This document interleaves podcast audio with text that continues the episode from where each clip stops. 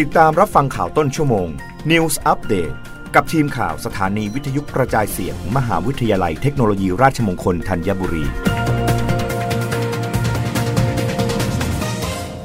รับฟังข่าวต้นชั่วโมง โดยทีมข่าววิทยุราชมงคลธัญบุรีค่ะ กระทรวงพาณิชย์เร่งตรวจสอบลานเทปาล์มน้ำมันในพื้นที่ภาคใต้ หลังพบต้องรอคิวนานกว่าปกติ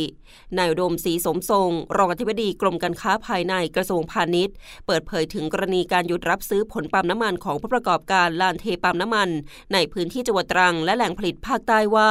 ได้เร่งตรวจสอบข้อเท็จจริง พบว่าโรงงานสกัดยังเปิดรับซื้อตามปกติ แต่เนื่องจากช่วงเทศกาลปีใหม่ลานเทและโรงงานสกัดน้ำมันปาล์มส่วนใหญ่ปิดรับซื้อ ซึ่งเริ่มเปิดรับซื้อในวันที่2 2 มกราคม 2566 เกษตรกรที่มีรอบเก็บเกี่ยวในช่วงปีใหม่ และมีผลปาล์มสุกเต็มที่ต้องเร่งเก็บเกี่ยวพร้อม ๆ กัน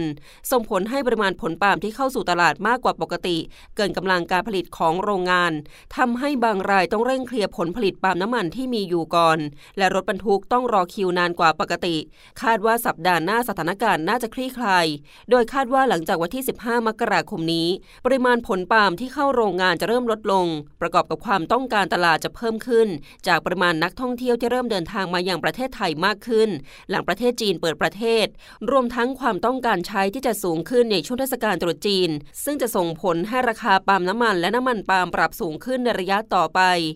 รับฟังข่าวครั้งต่อไปได้ในต้นชั่วโมงหน้า กับทีมข่าววิทยุราชมงคลธัญบุรีค่ะ